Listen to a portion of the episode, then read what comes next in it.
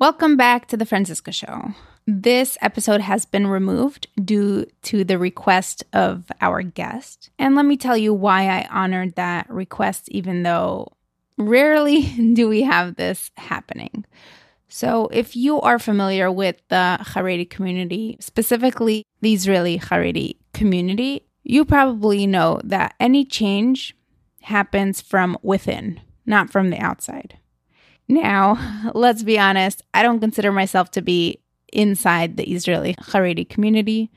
And as much as we did do a Kiddush Hashem with the people who did listen to this episode and did have more of an understanding on what was going on behind the scenes, I recognize that the people who are fighting the fight and who are trying to make a difference and change within the Israeli Haredi community, they need the space to do it their way and not be nervous that their words can be used against them.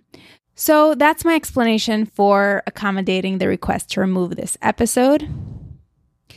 And I really hope you tune in for the next episode. Thank you so much for being a continuous listener of this podcast and have a wonderful week.